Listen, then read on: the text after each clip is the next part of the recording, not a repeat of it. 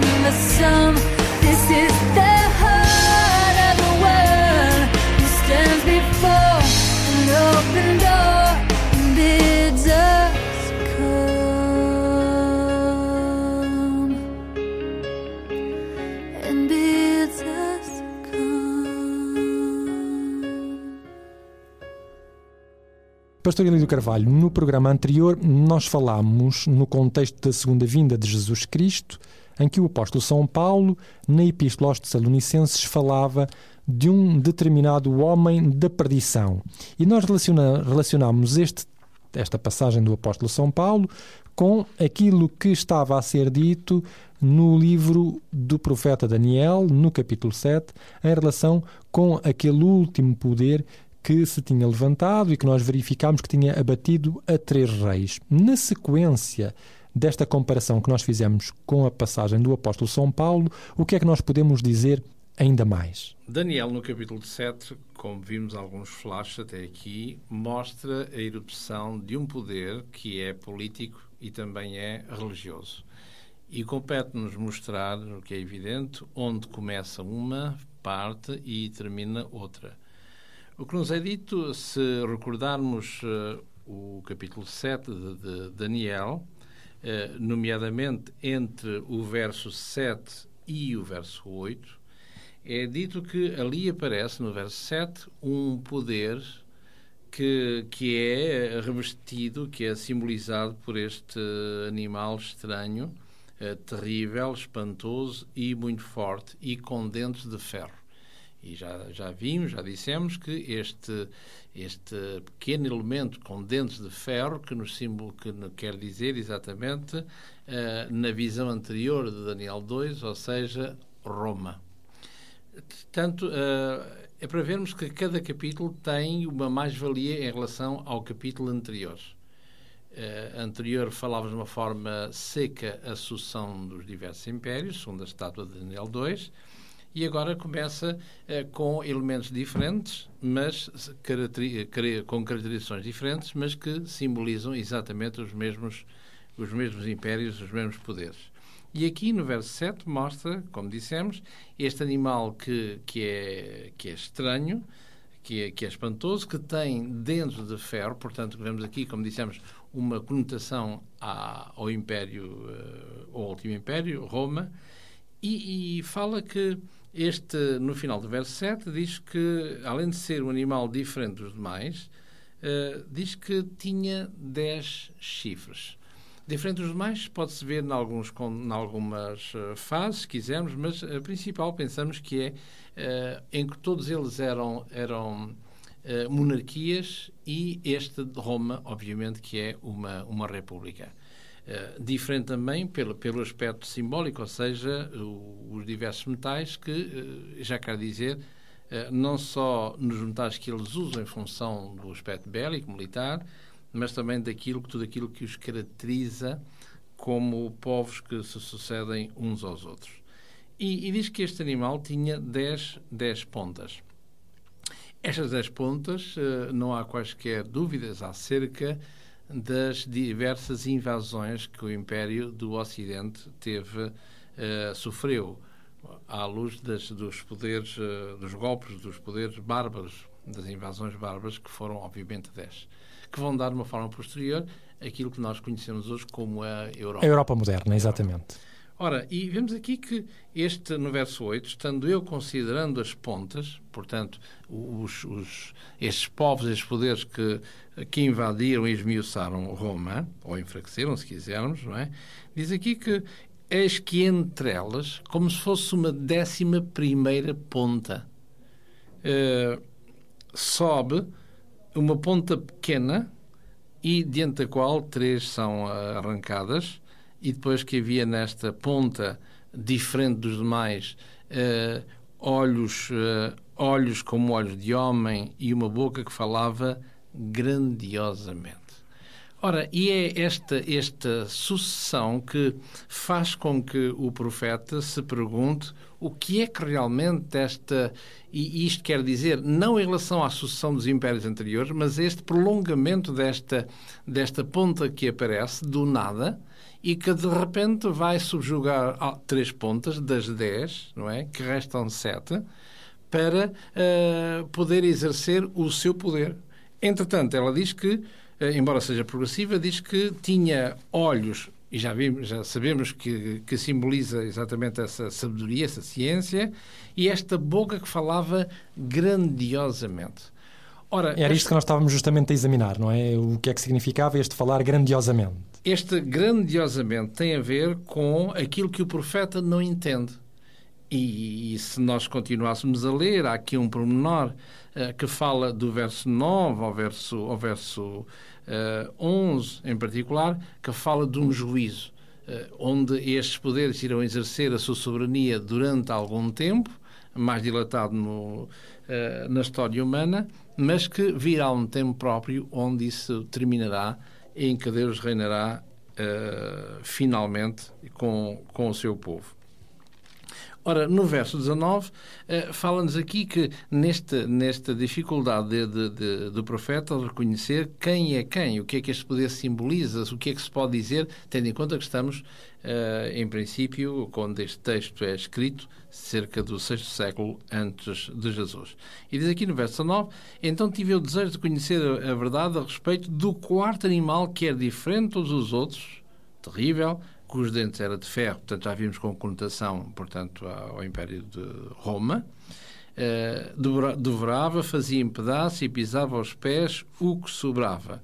As dez pontas, portanto, os, as dez eh, invasões bárbaras, e diz que, volta a repetir, diante daquela ponta, três caíram, eh, que falava, de novo, grandiosamente, que o parecer era mais firme do que as suas companheiras, e este verso 24, e eu estava e olhava, e eis que esta ponta fazia guerra aos santos e os vencia. Portanto, vemos aqui, as pontas até aqui eram simplesmente políticas, e esta ponta que é, é, tem uma vertente que ligada às coisas do espírito. Às coisas religiosas, Oh, digamos. Deus, uma vez que aos- se levanta contra os santos. Exato, aos santos. E eh, o que é in- interessante de reparar aqui é esta sucessão que eu gostaria de ler para que não houvesse quaisquer dúvidas no verso 23 e 24. Diz assim: eh, E disse assim: O quarto animal será o quarto reino da terra, o qual será diferente de todos os reinos. Portanto, já vimos que é No- Roma. Exato. Devorará toda a terra, pisará os pés e a fará em pedaços. E agora, verso 24.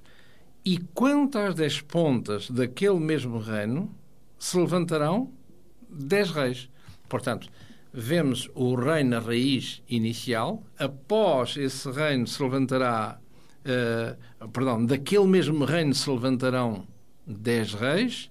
E depois destes dez reis se levantará outro e volta de novo a repetir a mesma, a mesma esta, esta ideia, esta noção de será diferente dos primeiros e abaterá três reis. Portanto, vemos a base, a matriz que é o Império Romano, vemos que Roma vai ser, vai ser, se quisermos, enfraquecida, minada pelos dez dedos da estátua e agora aqui dez pontas. As invasões bárbaras, Não é? portanto. E logo a seguir vem esta, esta, esta, este poder, esta ponta, que é eh, que, que tem aquela particularidade, uma delas, que vai tirar, vai anular três pontas das dez pontas. Três reis bárbaros, digamos assim. Exatamente.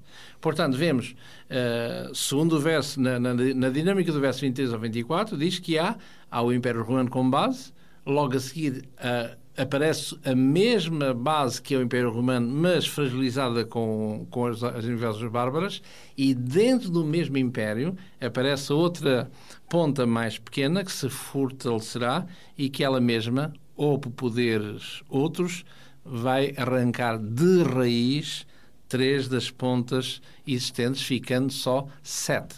Portanto, as três pontas que ela arranca eh, não ficará, porque a de raiz não ficará nada, não há nada na Europa que diga que nós eh, somos descendentes dos. E essas três pontas, esses três eh, reinos, não têm, não há nenhum país que se possa dizer somos descendentes, neste caso, dos Érlos, dos Vândalos e dos Ostrogodos.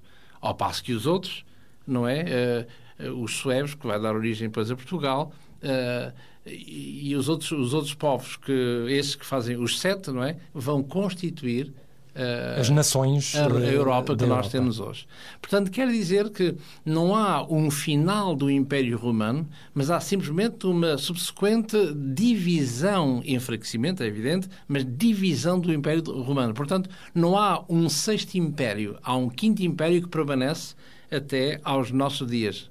Não de uma forma eh, imperial, mas de uma forma eh, político-religiosa. Portanto, é, é por isso que, quer na história medieval, eh, nós encontramos ali, nesta área do saber, que há, há toda uma dificuldade em entender eh, onde é que se, como é que aparece esta, o, o que se chamará aqui, esta Roma, de, a transição entre a Roma imperial para uma Roma religiosa.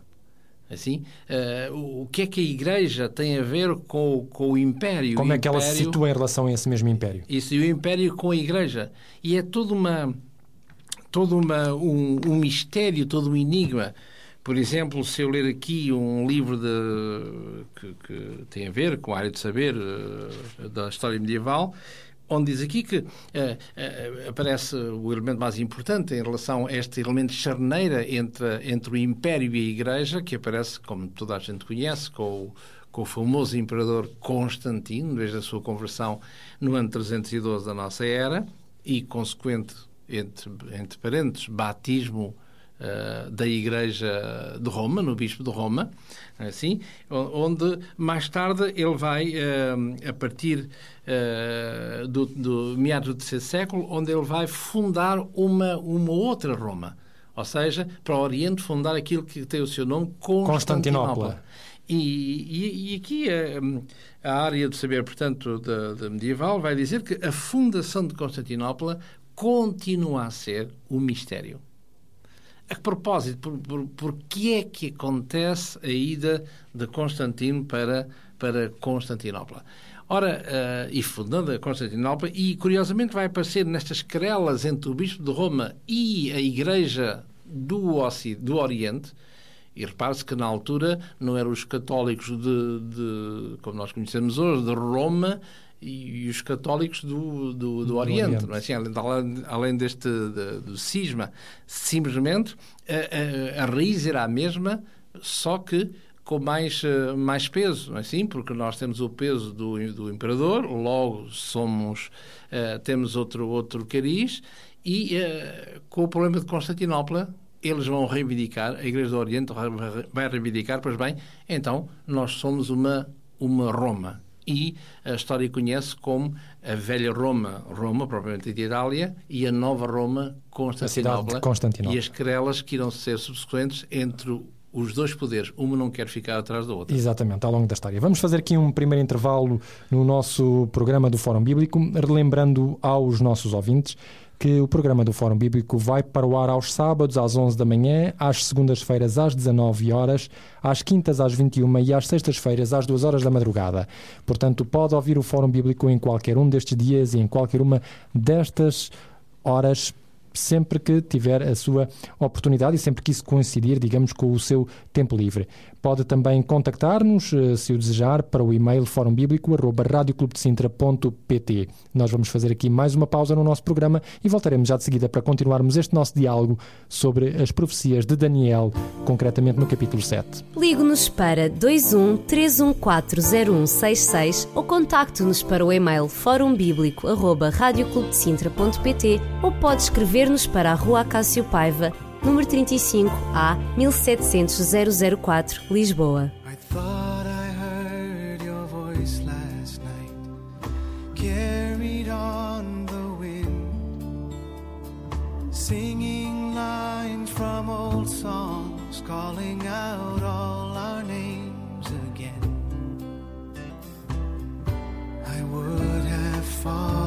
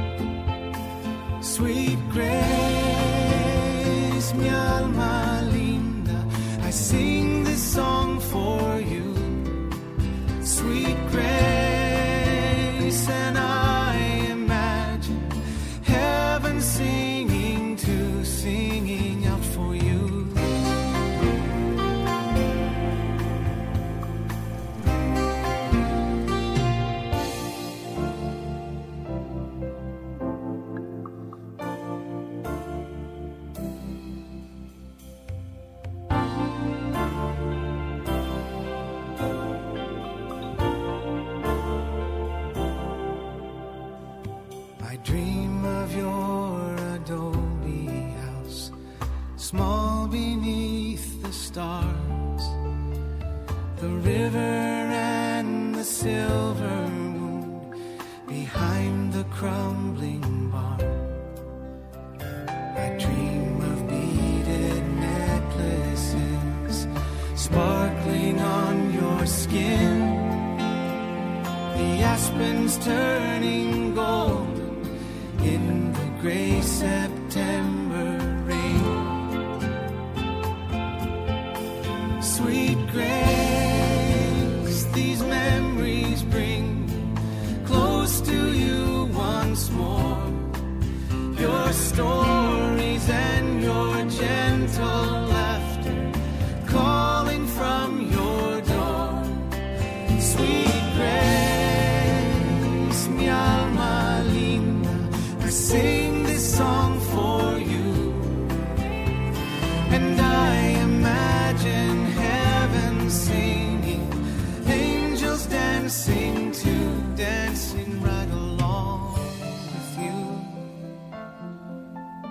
sing along.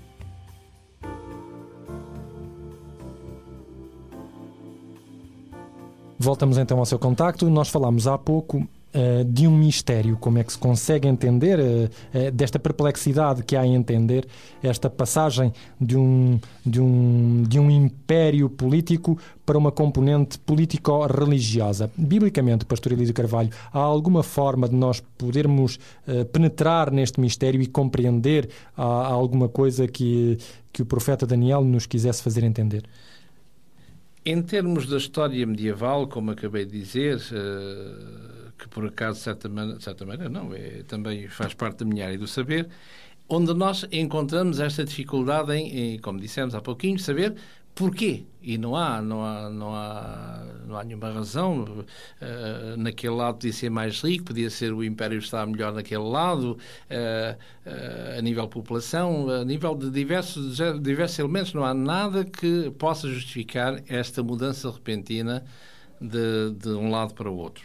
Agora, se nós olharmos um pouquinho para a palavra de Deus, e já falámos nos programas anteriores minimamente sobre isto, ou seja, se voltarmos ao texto do apóstolo Paulo na sua segunda carta aos São Licenses, no capítulo 2, e em particular no verso 6 e 7, ele mostra aqui, porque o contexto é a vinda de Jesus, desde o, o verso 1 do capítulo 2, e depois fala de diversas nuances que terão que existir até que, até que essa vinda possa ser de, em pleno.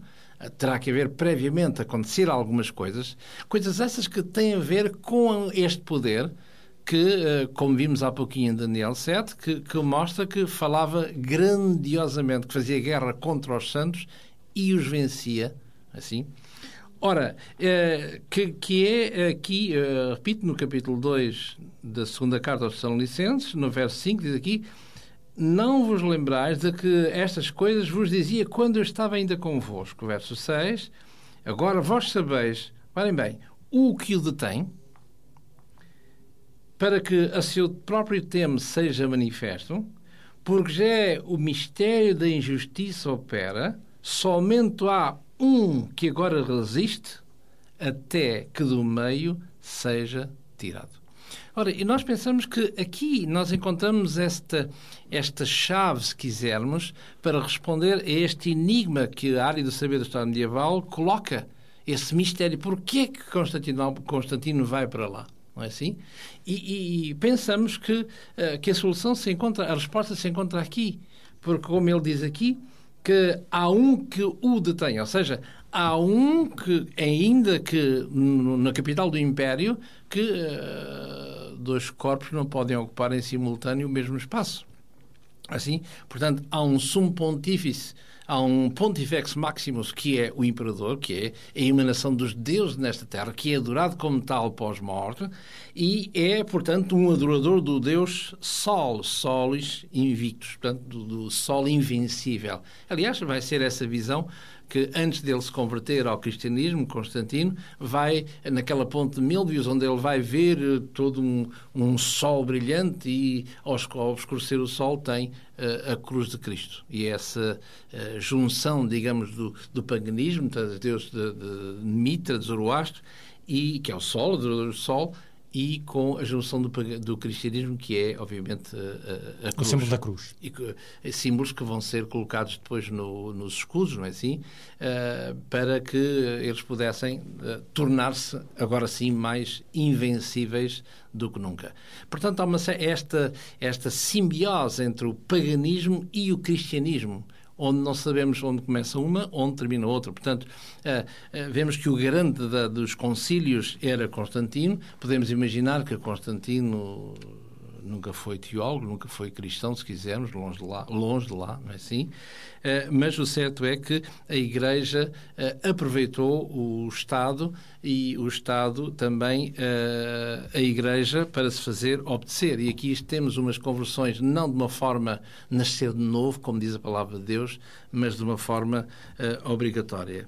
Eu, leria só aqui um, um parágrafo deste eh, livro do fim do mundo antigo e o princípio da Idade Média, onde diz assim, eh, na página 58, a Igreja Romana veio apoderar-se insidiosamente do lugar antes ocupado pelo Império Romano. Na realidade, este texto perpetuou-se nela. O Papa, Pontifex Maximus, veio a suceder ao César. O Papa passa a ser imperador.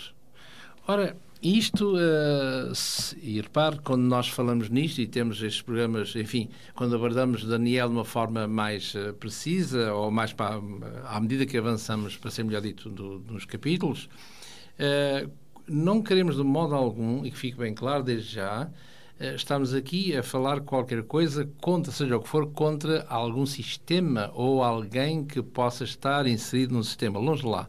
Estamos a tentar mostrar que há um sistema religioso, que há um movimento religioso que eh, tentar compreender a sua gênese e saber eh, a que propósito é que ela aparece não é assim? Não só que vai eh, ser um quebra-cabeças para o próprio profeta Daniel, não é? Porque no, no- século VI tentar perceber como é O que é que vai ser o futuro da história? o que é que o império se torna religioso, que é uma coisa extraordinária, não é? Eh, e nessa sucessão de- de- desses impérios. Ora, e vemos aqui que, como ele diz, voltando a 2 Tessalonicenses capítulo 2, verso 7, o mistério da, injustiça opera, eh, depois somente há um que agora resiste, obviamente que é o imperador, e depois importa que do meio seja tirado. Para quê? Para que realmente o Bispo de Roma possa funcionar como, eh, se me permite dizer, como ele está predestinado a, a reinar, não é assim? Não só aquelas três pontas que irão ser arrancadas quando estudamos o, capítulo a seguir de Daniel 8, onde ele vai dizer que ele vai engrandecer-se não pelo seu poder, claro que não, mas para fazer apelo ao aspecto político, assim, ao braço secular, como sempre fez. E toda a Idade Média, nós podemos ver que eh, a Igreja eh, sempre soube manejar eh, o braço da política como o braço da religião. Aliás, como nós podemos ver ainda hoje, não é assim? Onde é muito difícil de saber onde começa um, um braço e onde termina o, o outro. Ora, vemos aqui que Roma era preciso dar lugar, o, o imperador dar lugar a alguém, neste caso o bispo de Roma. E mais tarde, curiosamente, em 538 da nossa era, com o imperador Justiniano, eh, o bispo de Roma vai ser eh, ter o título de censor de todas as igrejas, ou seja, vai ser o, o fiel da balança e onde ele vai realmente ser o senhor eh, de tudo e implantar-se como, efetivamente, como o, o primus inter pares, o, o único senhor. E estes três elementos que Daniel fala que ele arrancaria não pelo seu poder que não o tem, ainda, mas pelo poder militar que o bispo de Roma é coadjuvado, é assim, eh, dos outros eh, povos, eh, nomeadamente estes três, estes três ou seja, eh, estes vândalos, estes os ostrogodos e os érolos, portanto, que eram, que eram povos arianos e, como tal, contrários à, ao bispo de Roma. Os outros irão ser totalmente, totalmente su- subjugados para os, os, os outros sete que darão a Europa que nós, que nós conhecemos hoje. Ora, e é esse, esse poder que, que, que tem umas dimensões, estamos a voltar um pouco na história, onde essas dimensões eh, territoriais que ele vai obter para, eh, à medida, exercer o seu, o seu poder geograficamente falando e também, curiosamente, vai usurpar não sei se a palavra será muito forte ou dizê-la, usurpar não só os títulos do imperador, sumo pontífice. Isso é um, é um, portanto, é um, é, um, é um título que é pagão, portanto, que o imperador tinha, o Pontifex Maximus, eh, vai também ocupar os, alguns uh, dos palácios do imperador, é assim, do, do antigo império, e, e o, que é, o que é interessante é que há aqui uma famosa doação de Constantino, onde, onde o Papa eh, Silvestre I eh, vai apresentar como sendo, eh, digamos, a, a carta onde ele tem todos os, os, os bens da, da- do Bispo de Roma, não é? E eh, mais tarde, com a diplomática, isso mostra-se claramente que é um documento totalmente eh, espúrio, eh, totalmente forjado, totalmente falso. Não há nenhuma doação de ninguém acerca de, mas sim uma apropriação gradual, enfim, progressiva das, das, deste poder. De qualquer maneira, ele falava, voltando a Daniel 7, ele falava grandiosamente. Guerra aos santos e grandiosamente. Ora, se nós lermos aqui no capítulo 7, e em particular no verso 25, vemos nesta, nesta panóplia de coisas que vão eh, dar a conhecer cada vez mais e abrir o leque desta, desta entidade. Portanto, proferirá palavras contra o Altíssimo, destruirá os santos do Altíssimo, cuidará de mudar os tempos e a lei, e eh, eles serão, eles, os santos, serão entregues na sua mão por um tempo de tempos e metade de um tempo. Portanto, vemos aqui que, eh, de- que se vai exercer o poder deste, desta entidade em, em diversas janelas, diversos, Em diversas frentes, diríamos frente, assim. uma contra Deus e outra contra os santos do Altíssimo. Ora, e é, curiosamente, é um poder que, que, é, que está ligado a Deus. É que podíamos pensar, não, isto, é, isto, é, isto não tem nada a ver com o presente, não é assim? Isto é o, algo que, que é hum, totalmente preterista, está no passado, não- já foi, acabou, não há, nada, não há nada a fazer. Mas não, é algo que é Deus, quer ser Deus, mas é totalmente contrário a Deus ao fazer guerra, não somente a Deus, como também aos santos. Falar grandiosamente. Ora, o que é que isto significa contra Deus, falando grandiosamente? É uma boa questão que nós vamos deixar para o próximo programa. Na, na próxima vez nós iremos justamente iniciar por aí. Por hoje nós temos que nos despedir, o nosso tempo está a escoar-se, mas gostaríamos também de dizer àqueles que nos escutam que pode, além de acompanhar as nossas emissões, pode também ler o livro de Daniel, hum, explicado verso por verso, através de um livro que nós oferecemos gratuitamente. O livro chama-se Daniel Verso por Verso, é oferecido pelo nosso programa e, portanto, pode contactar connosco a partir dos contactos que vão ser mencionados já de seguida. Nós hum, despedimos-nos por hoje, agradecendo a sua companhia e desejando que, de qualquer forma, lhe pudéssemos ter sido úteis nas explicações que demos do livro de Daniel. Voltaremos a estar consigo no próximo programa. Até lá, desejamos as melhores bênçãos de Deus na sua vida. Fórum Bíblico para descobrir as verdades do livro dos livros, a Bíblia. Fórum Bíblico